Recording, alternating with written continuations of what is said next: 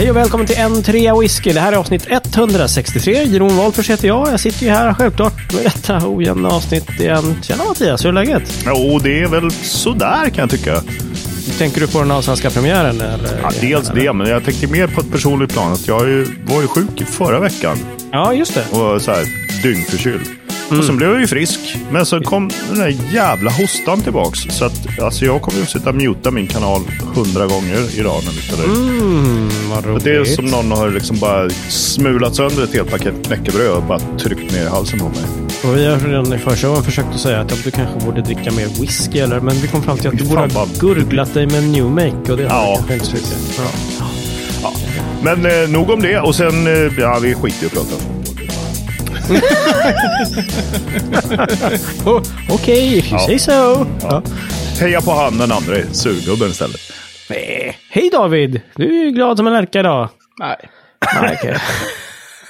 Det är så sjukt irriterande också för att jag vet att det finns ju bara ett enda avsnitt kvar från Springbank Whisky School. Ja, men sen kom jag på det idiotiska att jag gjorde ju 2 intervjuer i Skottland också, så ni kan ju mjölka det här hur jävla länge som helst. Don't tempt us. Eller? Ja, det känns som att fortfarande inte tömt ditt minskort och lagt upp dem på droppen. Nej, precis. Det får jag vänta med. Sen fick jag ju en sån fantastisk burn från dig, Jeroen. Jag hade skapat ett så, tyckte jag, sjukt roligt meme med så här, att det var så synd om mig. Men du vann internet idag. Helt klart. Ja, just det. Fler likes. Meme-kriget. Meme-kriget. Ja, just det. Det låg intensivt och så vidare. Ja, men det är ett avsnitt kvar, och precis. Det senaste var ju faktiskt otroligt roligt, för ni var ju inte helt nyktra, tycker jag det verkade som. Alltså det var ju ett sjukt kul avsnitt, för att vi visste ju det hela tiden att så här, oj, hur blir det där? Hur blev det där bottlinghaul? Ja, men hur började dagen egentligen? Där? Välkommen till, det här är podd nummer onsdag. Till dag nummer onsdag. Ja. Och innan så sitter vi och så här, jag säger så här, typ bara, vi är seriösa och vi är journalister. Och man bara, du, den här rösten är ju helt...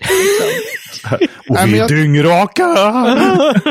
Jag tog faktiskt länken till det där, till Whisky Weekly, så att det också fanns med video, och la upp på jobbet i chatten. Och bara, vill ni vet att jag tar det här med whisky på väldigt stort allvar. Det här kan ni få se liksom... hur det var när jag var i Skottland. Typ.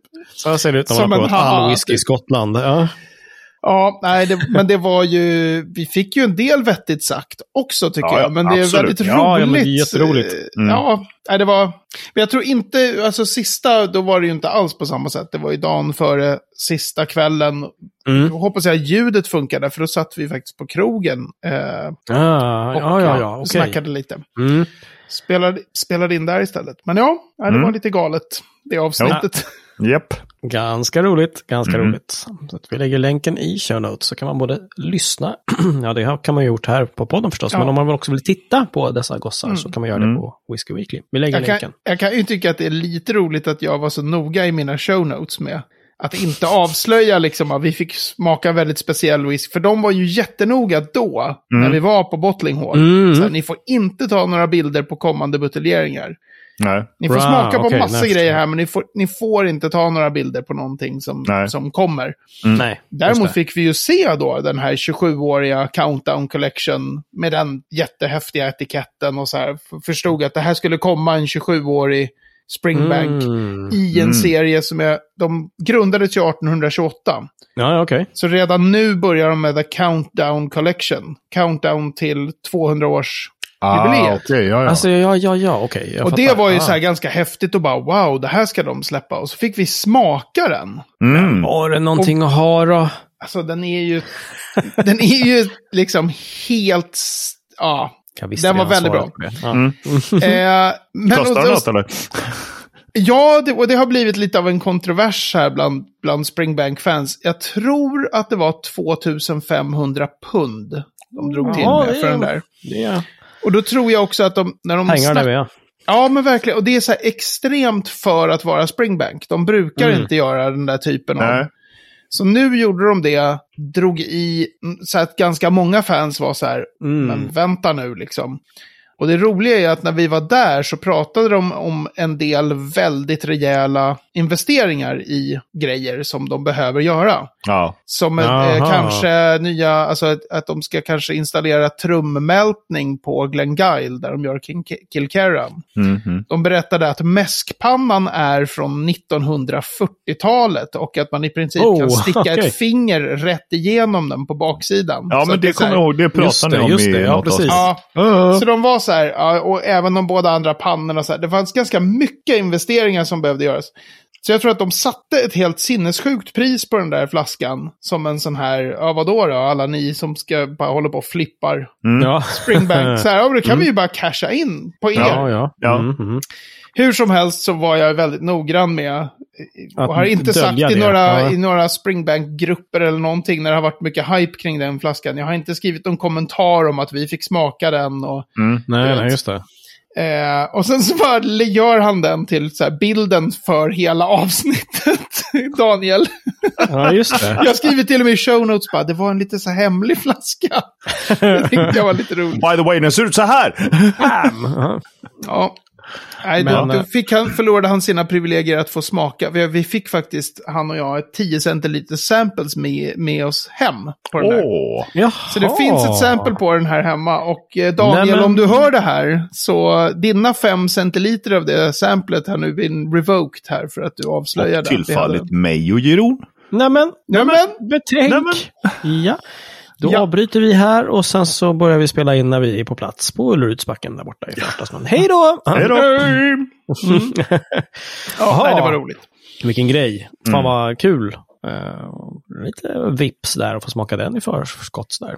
Ja, det var, men det var ju mycket vipp. Det var ju mycket så här, ta fram någon liten låda med halva flaskor av sånt som de har buteljerat och bara, ska ni smaka det här?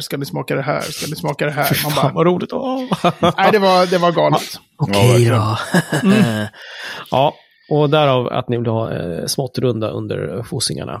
Ja, och därav också att, jag menar, alla i vår grupp, det var ju ingen som överlevde Bottling Hall. Det började ju med... Som överlevde? Nej, men alltså som kom ut på, som en vanlig människa. Jag tror Ingela Gustafsson som var med Hans Karlsson första dagen. Mm. Hon hade, hennes iPhone öppnade sig inte på så här facial recognition för att hon smilade så mycket. Och den grejen, ja, och den grejen berättade hon också för oss efteråt då, typ 3 gånger. Alltså jag fick inte ens upp mobilen så här. Och det var dagen innan ni skulle gå då liksom. Men det var så här, du sa det just Ingel, alltså så vi visste så här, fan, det här är ju helt galet. Är det så här man blir? Jag har inga förhoppningar alls. Nej, så det var häftigt där. Fan vad coolt. Ja, det låter ballt. Nej, men hörni, lite feedback och follow-up. Fast först ska vi kolla, vad har ni i glasen, hörni? Ja, just det. Vad har Mattias i glaset? Första hejan! Varmt honungsvatten. Dyrt. Ja. Jag försöker. Jag ska försöka att inte hosta under hela inspelningen. Det är mitt mål. Ja, det är mitt i alla fall mål. Låter lite, det är svårt alltså. Du har en mute-knapp. Fan, äntligen kan jag få bereda ut mig lite i den här podden alltså. Ja, jag tänkte det. Vadå, ska du prata ordentligt nu eller? Vadå? Vad dricker Jeroen? Jag dubbeldrammar här, förstår du. Oj! Yes, Davids grejer tänkte jag. David och Lars. Peat and PX Project, minsann. Jag fick ju några små samples där när jag bar hundratusentals flaskor upp för 9 trappor och sånt där. Men 2 samples fick jag i alla fall. Så det är bra. Det är ju perfekt. Man ser till att få ryggskott precis när man ska hämta ut 90 flaskor på Systembolaget. Ja. Så är det så här, här får du 3 centiliter. Verkar nästan som en coincidence. Ja, men det här är ju roligt faktiskt. Nu sitter jag och blinddrömmar här med de här 2. Verkligen gott. Jag tror jag vet vilken som är vilken. Det är alltså, David, du får ju berätta vad är det jag dricker egentligen? Det är 2 7-åriga whiskys lagrade på oktaver, alltså 55 liters fat som jag och Lars Cederbo vi köpte någon gång där då för 7 år sedan. Så köpte vi själva faten av Torslund. Tomma. Men så här, vi köpte 2 PX-fat och så tänkte vi att vi gör ett Peat and PX Project. Vi fyller ett på Smögen och vi fyller ett på High Coast. Och sen så ser vi när de blir bra. Och grejen är den... Ja, det är ju verkligen på riktigt så att man vet ju inte. Enstaka fat kan ju bli ditten och datten liksom. Men det är väldigt roligt med den där. Jag är sjukt nöjd med hur whiskyn så att säga utvecklades i båda. Mm. Det är väldigt roligt för att de är ju distinkt olika faktiskt. Mm. En känns mycket yngre än de sju nästan. Att den är liksom, eller tycker jag i alla fall, att den är nästan feisty. De finns väldigt unga. Den andra är väldigt harmonisk och trevlig liksom. Mm. Det var ju jag tror kul. Att det är Smögen som är lite mer feisty och ungdomlig här. Det var ju kul hemma hos Lars där när vi skickade runt blint till massa folk. Mm. Så skulle folk säga om det var det eller det glaset, vilken de tyckte var bäst. Och då var det ju extremt jämnt skägg liksom. Ja men verkligen. Mellan vilket glas folk tyckte var bäst. Så det är ju också väldigt roligt att det inte är en sån här alla tycker samma. Nej, liksom. Nej precis. Ja. Och jag tycker liksom, de är mumsiga båda två, verkligen. Mm. Ja, jag gillar dem där som fan måste jag säga. Väldigt roligt att sitta med dem så här dubbelt. Jag vattnade precis lite grann. För att de är lite starkare va? Eller liksom, de är någonstans där 57 kanske? Just det. Eller? Står inte ens på samplet. Så att, whatever you say. Ja, men det var drag i dem. Nu böjer sig David ner här och det ska klinka lite grann här i bakgrunden. Pausmusik. David, du simmar ur bild. Ja. Jag har ingen öppen låda. Det här är verkligen så här hur man har lyxproblem. Men jag tror att de ligger någonstans runt 56-57 någonting. Ja. Det var lite bisarrt att båda landade på nästan exakt samma alkoholhalt och båda faten gav exakt 90 flaskor. Så det var så här, hur sannolikt är det på? Ja. Coolt. Ja. Men roligt. Ja, roligt och gott. Och vad dricker du då, David? Jag har en av de här en sjua whisky-samplingarna för de Elfsborg Edition. Det här är väldigt roligt för att jag smakade på den här. Det här är SMWS 8813 Speyburn 9 år Refill Bourbon Nettle Cordial. Okay. Jag minns när jag öppnade den här flaskan och hällde upp en liten skvätt liksom. Ja. Och jag minns att jag var så här, typ det här är nog helt infernaliskt jävla fantastisk whisky. Mm. Ja, okay. Och nu doftar jag på den och tycker så här, det här är gott. Men det är ju så här, den kanske är infernaliskt fantastisk och så är inte jag i form. Eller så var jag entusiastisk förra gången. Men det är inget fel på den här, men det var liksom inte... Jag var lite så här, nu häller jag upp den. Det här, så bara, vad jag längtar efter att öppna min sån nu. Ja. Nej, men sånt är ju jättekul när en whisky kan vara åt båda hållen. Det är inget fel på den, men... Nej. Ja, men det är definitivt. Schysst. Ja, precis. Yes, hörni. Vi pratade ju om tråkiga grejer sist här. Frågan om man faktiskt blir tjock av whisky. Och det här kommer vi inte prata mer om, utan det var ju bara tråkigt. Men vi fick ju faktiskt en bättre länk än Systembolagets sida som vi refererade till allihopa. Exakt, Ola Brandborn skickade till mig. Ja, just det. Och vi blev lite förvånade att den inte rankade högre på Google, så att där ska vi väl hjälpa till, tänkte jag säga. Ja. Men det är ju en jättebra sida, verkligen. Mm-hmm. Och alltså Whisky.nu är ju Allt om Whiskys sida, är det inte det? Nej. Är inte det? Vad har Allt om Whisky då? Allt om Whisky.se har de. Aha, jag trodde liksom att det var en Allt om Whisky-sida där. Jaha, nej. Det är inte vad jag vet. Men bra whisky-sida, åtminstone vad det gäller den här. Jag har inte kikat så mycket på den. Men det är kalorier i alkohol, sprit, öl och vin. Och öl är värst. Tack, så behöver vi inte prata mer om det. Nej, men den är bara en månad gammal, så det kan ju också vara då att Google inte har hunnit fånga upp den ordentligt. Mm. Men det var ju en otroligt nogsam genomgång. Just att man inte får bara så här är det med öl, utan det är med olika sorters öl. Och verkligen. En så här omvandling med whisky också, att få vad händer när man kliver upp på 60% eller 52% eller 5 centiliter eller 4. Så jag tyckte den var väldigt, väldigt nogsam koll på kalorifrågan. Yes.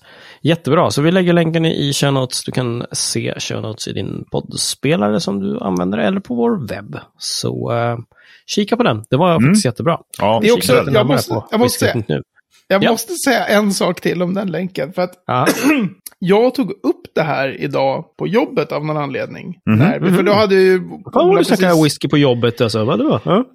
Ja, men det var, jag tror att vi pratade om kalorier på något sätt. Det fanns ett jättestort påskägg framme och så började det pratas om kalorier. Och så sa jag, det är den sidan, precis. Ja, okej. Ja. Nej, men då var det så roligt att se att precis som jag blev väldigt engagerad sist när vi pratade om det här, och jag var så här, ja, men det är inte, vadå, en semla är mycket mer och en pizza, alltså att jag märkte att jag liksom så här, så var det även med kollegorna. Gick i försvarsställning där. Exakt! Jag var så här, och att jag blev så här, men det här är ju konstigt att jag blir så, sist vi spelade in, det här var tydligen jävligt viktigt för mig liksom. Och även med kollegorna så var det så här, ja, men då är det liksom så här mycket, nej men det är knappt några kalorier alls. Alltså det här försöket då. Och det är ju verkligen, om man tar en virre och det är liksom 100 kalorier i den, så är det ju i sammanhanget. Ja, det är ju goda kalorier. Ja. Eller som Roger Melander hade skrivit på Facebook häromdagen, tyckte jag var sjukt roligt. According to science, alcohol is a solution. Yes. Väldigt, väldigt kul. I chuckled. Ja. Men slutsatser kan man ju se här som Ola Brandborn har skrivit faktiskt, och, apropå det här att det finns många kalorier att spara. Dels genom att dricka en liten mellis istället för en stor stark. Man minskar mängden dryck och minskar alkoholstyrkan. 2 flugor på smällen. Undvik groggar. Drick whiskyn ren istället för att blanda grogg på den. Fast Lynchburg Lemonade är ju gott. Ja. Om du vill gå ner i vikt så sluta dricka alkohol. Det är snabbt ett resultat. Crickets. Så här, jag må ha fått en chock när jag vägde mig sist här, men nej, det är andra vägar. Men jag vill ju bara hävda att vi hade ju rätt när vi drog slutsatsen av att man blir fet av whisky. Eller jag drog den slutsatsen i alla fall. Du blev fet av whisky.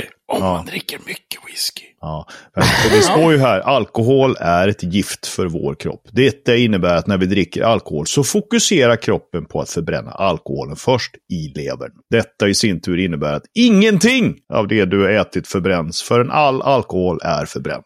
Men det är ju så fettförbränningen minskar och fettet lagras. Vi blir tjocka. Killjoy. Du sa glädjedödare och jag sa Killjoy.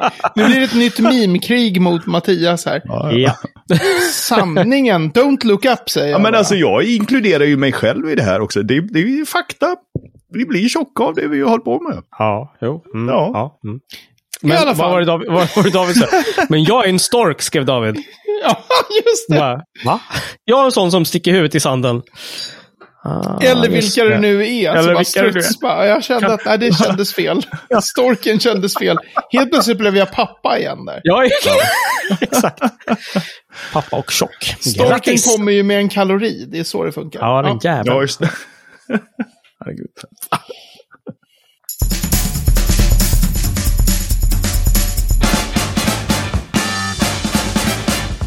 Det är dags för veckans destilleri 12-tums remix version. Woohoo! Yay.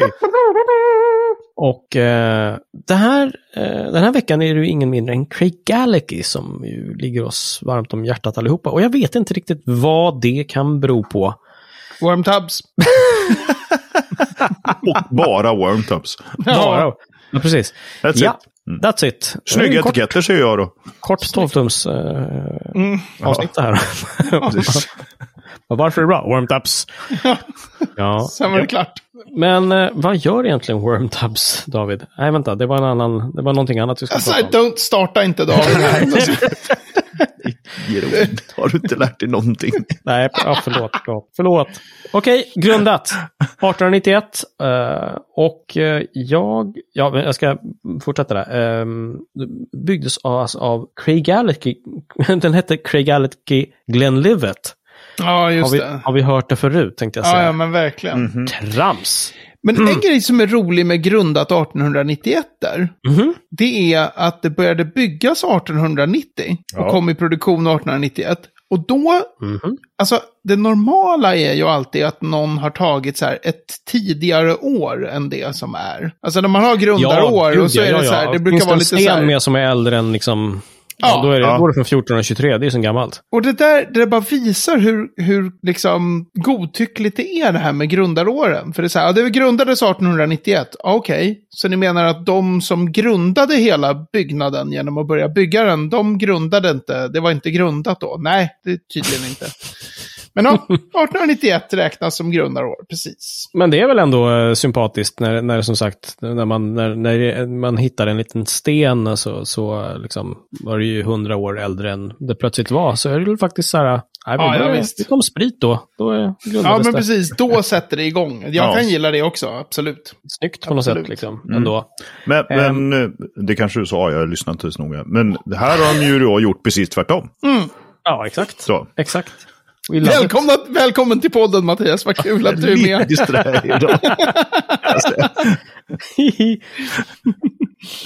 idag.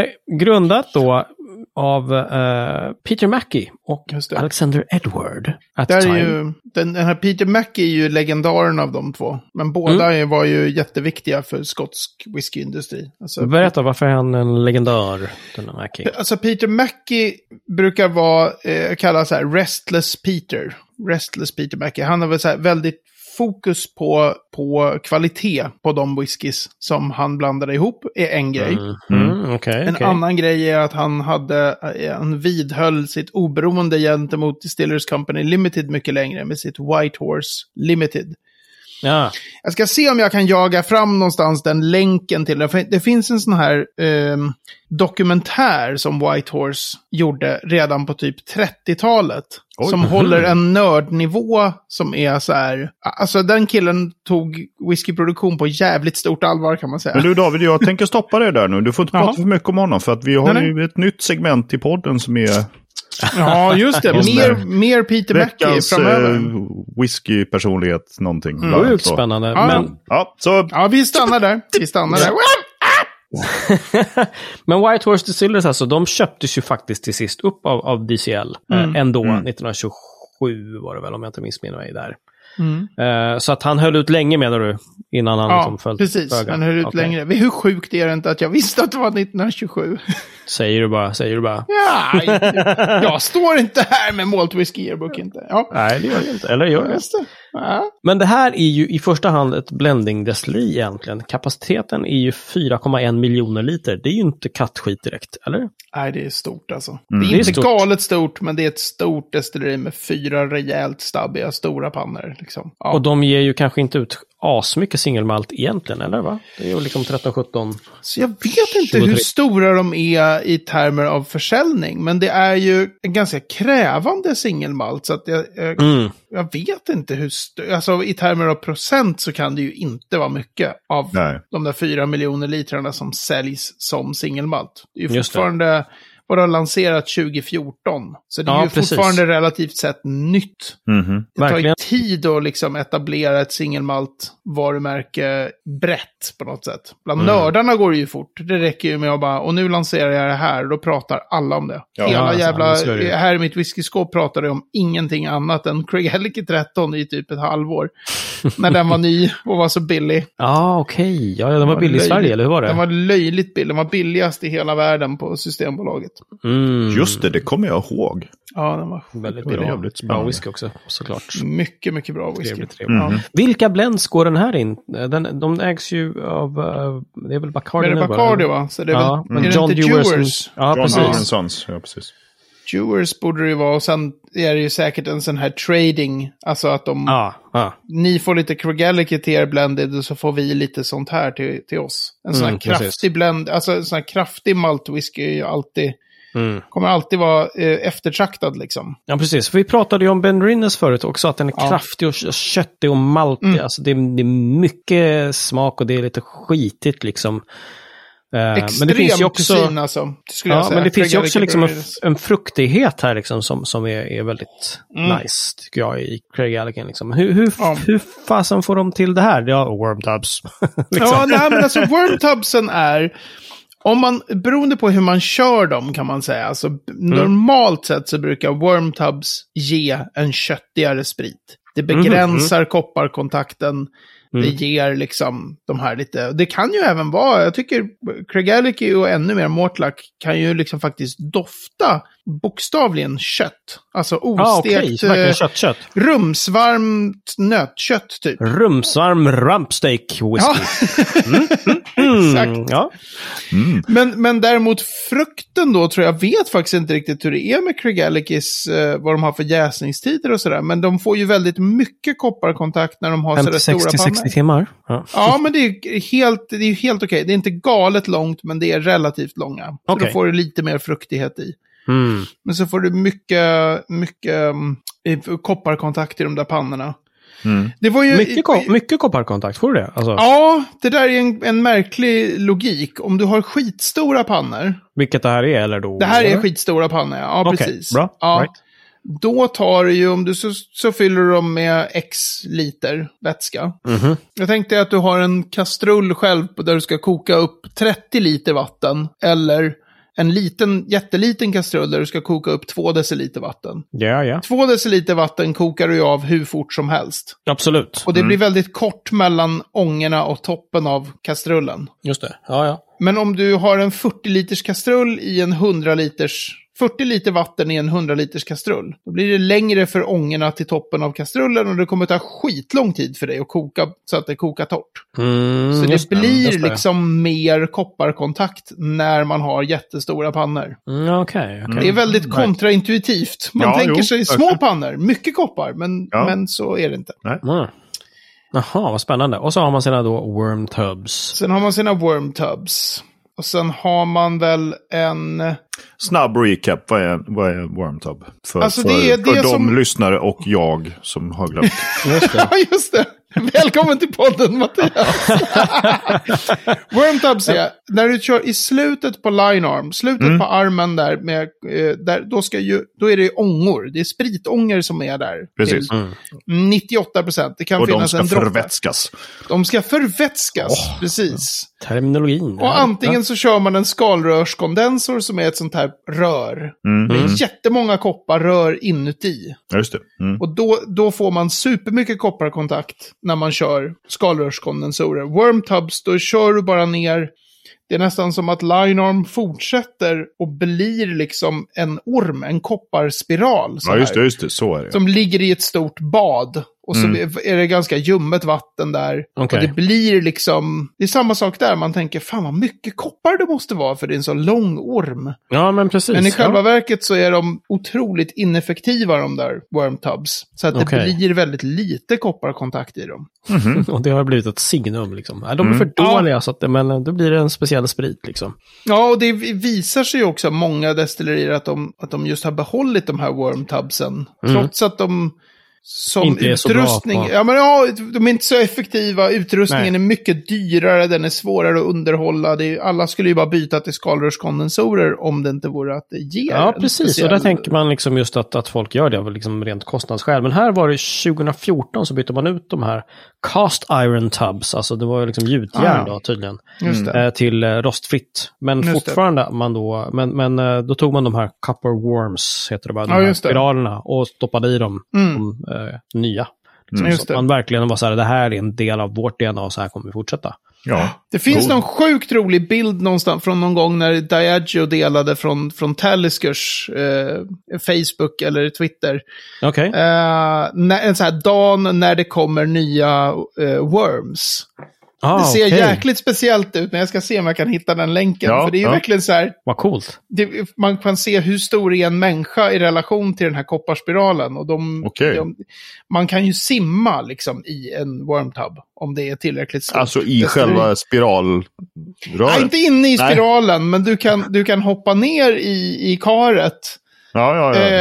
Och befinner dig liksom i mitten av den där spiralen. Wow. Okay. Det kan du göra. Jag tror inte att de blir glada om man gör det. Nej, men rent teoretiskt rent hoppa i-mässigt så kan man göra det. Liksom. Det är som de sa när vi var på Forsmars kärnkraftverk när jag gick i gymnasiet där. Mm. Så bara, vad skulle hända om man hoppar ner i den här bassängen? Ja, det skulle ju bli lite jobbigt. Vadå, skulle man bli kokt? Eller skulle man... Nej. Nej, vi skulle behöva tappa ut allt jävla vatten och städa efter dig. Liksom, att det skulle bli så kontaminerat av dig. Men det är inget salt i, så att om du skulle ligga länge så skulle du liksom typ desalineras och må dåligt. Liksom. Men okay. Nej, vi måste sanera bassängen. Så att gör inte det, du snäll. Men strålning. Nej, det är ingen strålning. Så här, så att, vad fan? Det är ungefär samma grej så här. Får jag hoppa ner i wormtubsen? Nej!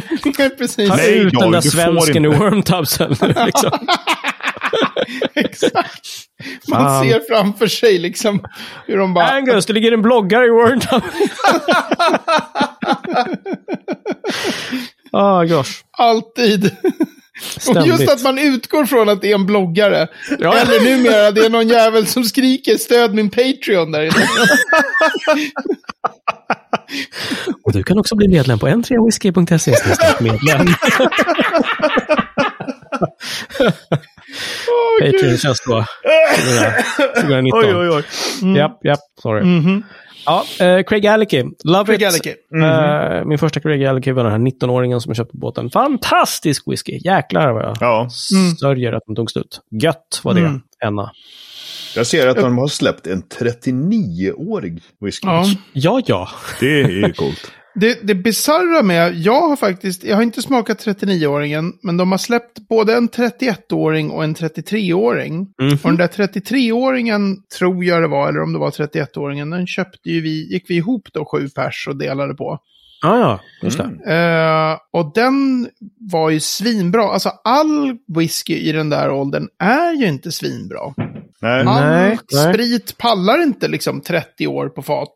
Nej. Men Craigellachie känns som att så här, det vore ballt någon gång att få prova typ en 6-årig Craigellachie, för det känns som att så här, den behöver lite tid liksom. Ja, precis. Men den där typ 31-åringen, alltså den är ju helt magisk och fortfarande så här rivig och kraftig. Det är inte bara, den har blivit lugn och fin nu. Nej. Det är fortfarande liksom bara... Det är liksom som att hoppa upp. En 6-åring skulle kunna vara som att hoppa upp i ringen och plötsligt dyker Bruce Lee upp från de döda och bara... Ja, men verkligen så. Men David, hur gammal är eran Graham Good Whisky, Cedar och Cheddar? Den är 12. Den är 12, just det. Ja, men den har ju legat på ett nästan stendött fat. Ja, just det. Ja, det är ju, så att det gör ju en viss... Det är en riktig jävla bråk. Rigor fart, mortis. Ja. Liksom. Coolt. Yeah, guys. Men jag måste bara kolla, jag som inte har Malt Whisky Yearbook framför mig så här. Jag känner för min del med Craigellachie att säga, jag har ingen liksom koll på, det finns inga så här bränder, det finns inga de byggda om destilleriet, eller de har ingenting. Det är ett ganska fult destilleri tyvärr, alltså rent estetiskt så är det inte som att man känner fast de har ju en pagoda. Har de det? Ja. Okej. Ja, för de har den där, det är så här jättestort liksom, det här med pannorna. Det är ju som en stor jävla lagerhus. Ja, från 1800-talet. Mm. Men det är en pagoda mitt på där. Mm. Och en jättestor ful skorsten precis bredvid. Ja, exakt. Den hör till. Exakt. Men du vet vad? Distilleriet är faktiskt designat av en Charles Doig. Så det är så. Men alltså Doig Ventilator pagoda. Doig Ventilator, ja. Men det där huset som pannorna står i, det kan omöjligen vara en Doig-design. För den känns... untouched by Doig. Ja, eller? Den känns liksom som bara en stor vit kub med några jättestora fönster. Det känns inte 1890-tal precis. Right, okej. Okay. Det måste ha gjort någonting med det där. Okej. Yes. Men ja, ett destilleri att kolla upp om man gillar kraftig whisky. Om man inte liksom har provat så kan man ju... Det är verkligen något att sätta tänderna i. Vilken ska man börja med då om man ska prova den, tycker du? Jag tycker man ska börja med 13. Ja. 13-åringen. Mm. Och sen bara gå uppåt i åldrarna och känna hur det svider i plånboken. Men man får väl gå till någon liksom pub. Buy quality, cry once. Ja, exakt. Tyvärr när man är på någon krog då så får man prova så här, du vet, Craigellachie 23 eller Craigellachie 31 eller något, så är det så här, ja, och nu måste jag köpa flaskan. Ja. Such is life. Harsh.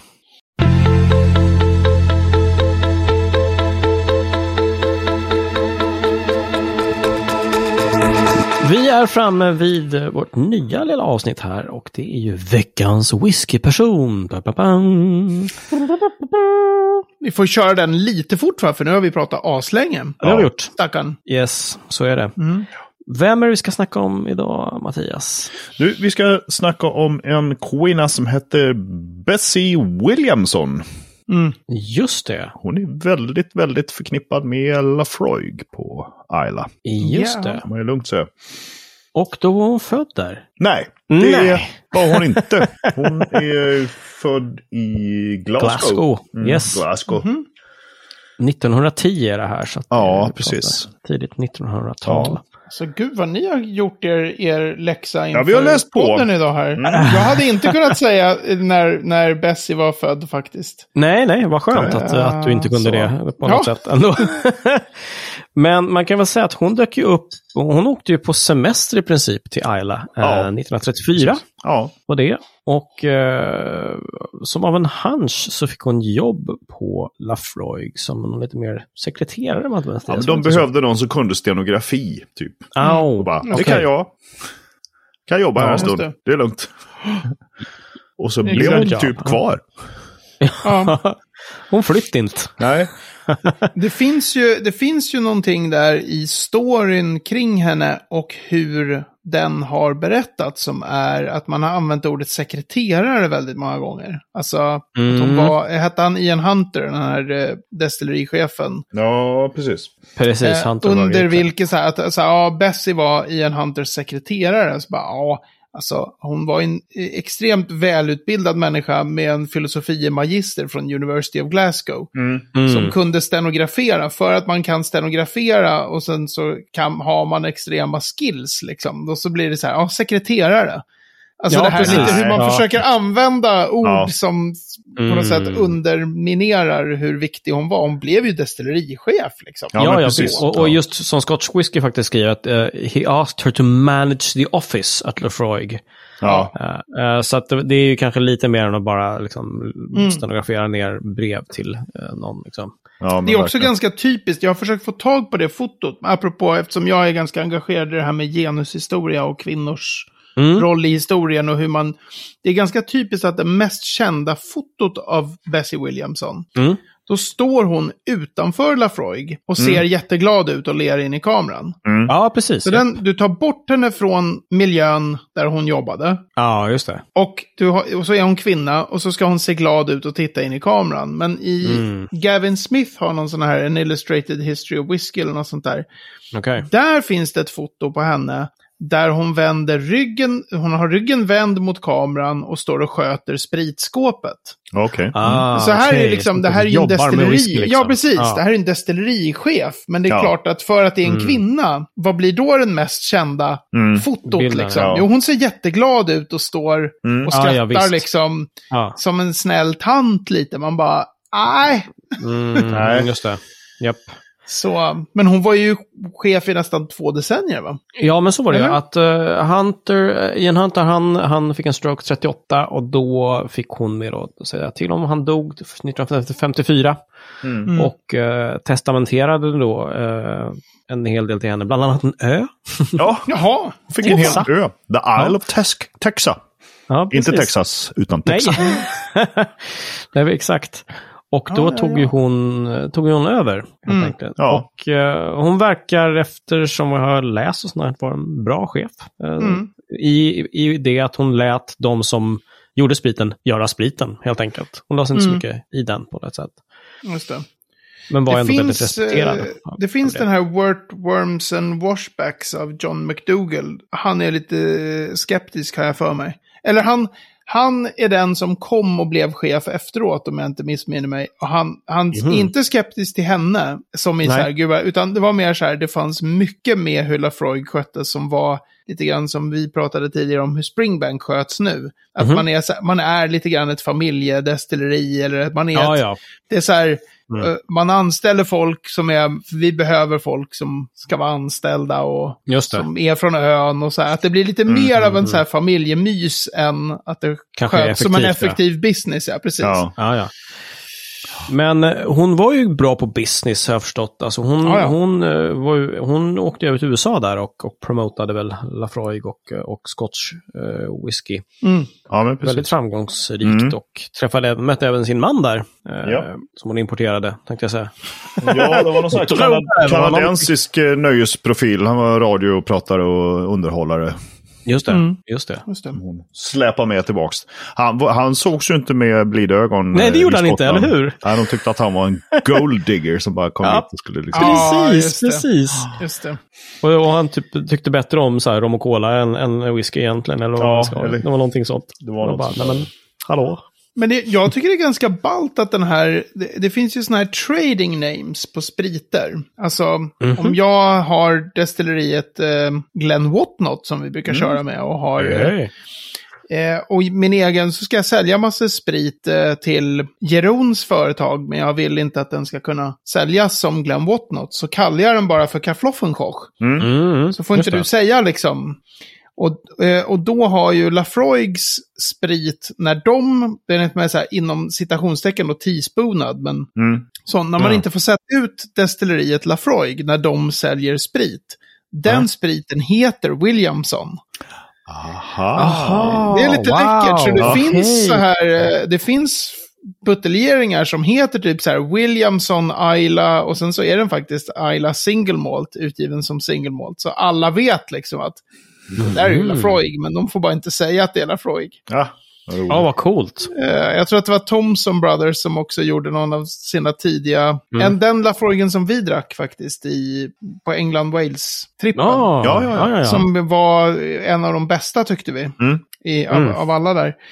De satte ju så här Isla Single Malt Scotch Whisky, och så satte de bara Bessie Williamson på omslag, alltså som bilden etiketten. På etiketten. Alltså alla bara fattar, det är ju Laphroaig. Så det, hon lever kvar på något sätt i, det tycker jag är lite härligt så här hommage till verkligen så till Bessie. Och hon gick i pension 1972, det fina året. Oerhört fint år. Fina människor föddes det året. Ja, verkligen. Oerhört. Otroligt stora svenskar och holländare. Och 10 år senare så somnade hon in för gott. Precis. Man har gjort en väldigt, väldigt stor, vad ska man säga, tjänstgjort för Laphroaig länge. Och även vad jag vet, det kanske finns andra som är mer så här dolda, men i alla fall under så länge definitivt den enda kvinnan under 1900-talet som var formellt också destillerichef för ett skotskt destilleri. Så det är ganska ballt. Precis. Hon verkar vara jävligt skön som arbetsgivare också, för det var mycket sådär att men folk kom till Laphroaig och bara, jag har haft det lite jobbigt här i livet och varit arbetslös och min fru har lämnat mig och jag har bara ett ben och jag har alkoholproblem och så här. Jag skulle verkligen behöva ett jobb. Ja, för fan, det är lugnt. Kom hit. Just, jag har alkoholproblem. Du vet, just att hon tog in folk fast de inte behövde folk på destilleriet, så alltså, men vad fan, kom och jobba. Precis, här ser vi inte alkohol som ett problem. Nej. Eller? Ja.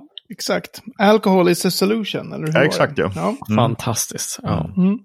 Och med lösningen på problemet alkohol så stänger vi avsnitt 163 för denna gång, tänkte jag säga. Och kanske vi stänger helt enkelt. Så, tack. ntwhisky.se/163 kan du läsa mer om, se bilder på en glad Bessie Williamson om ni följer länkarna. Så det är så. på Facebook. Facebook.com/entréawhisky kommer ni i kontakt med oss eller mejla på hej@entréawhisky.se. Vi finns självklart på Instagram. Yes. Och på entréawhisky.se/medlem så kan även du bli medlem för en ynka 10 i månaden, så får du ett längre avsnitt varje vecka utan reklam. Så helt otroligt. Så jävla värt. Ja, oerhört värt faktiskt. Så välkommen dit. Guys, David, Mattias, vi syns om en vecka. Ja, det gör vi. Ha det. Samma. Hej. Hej.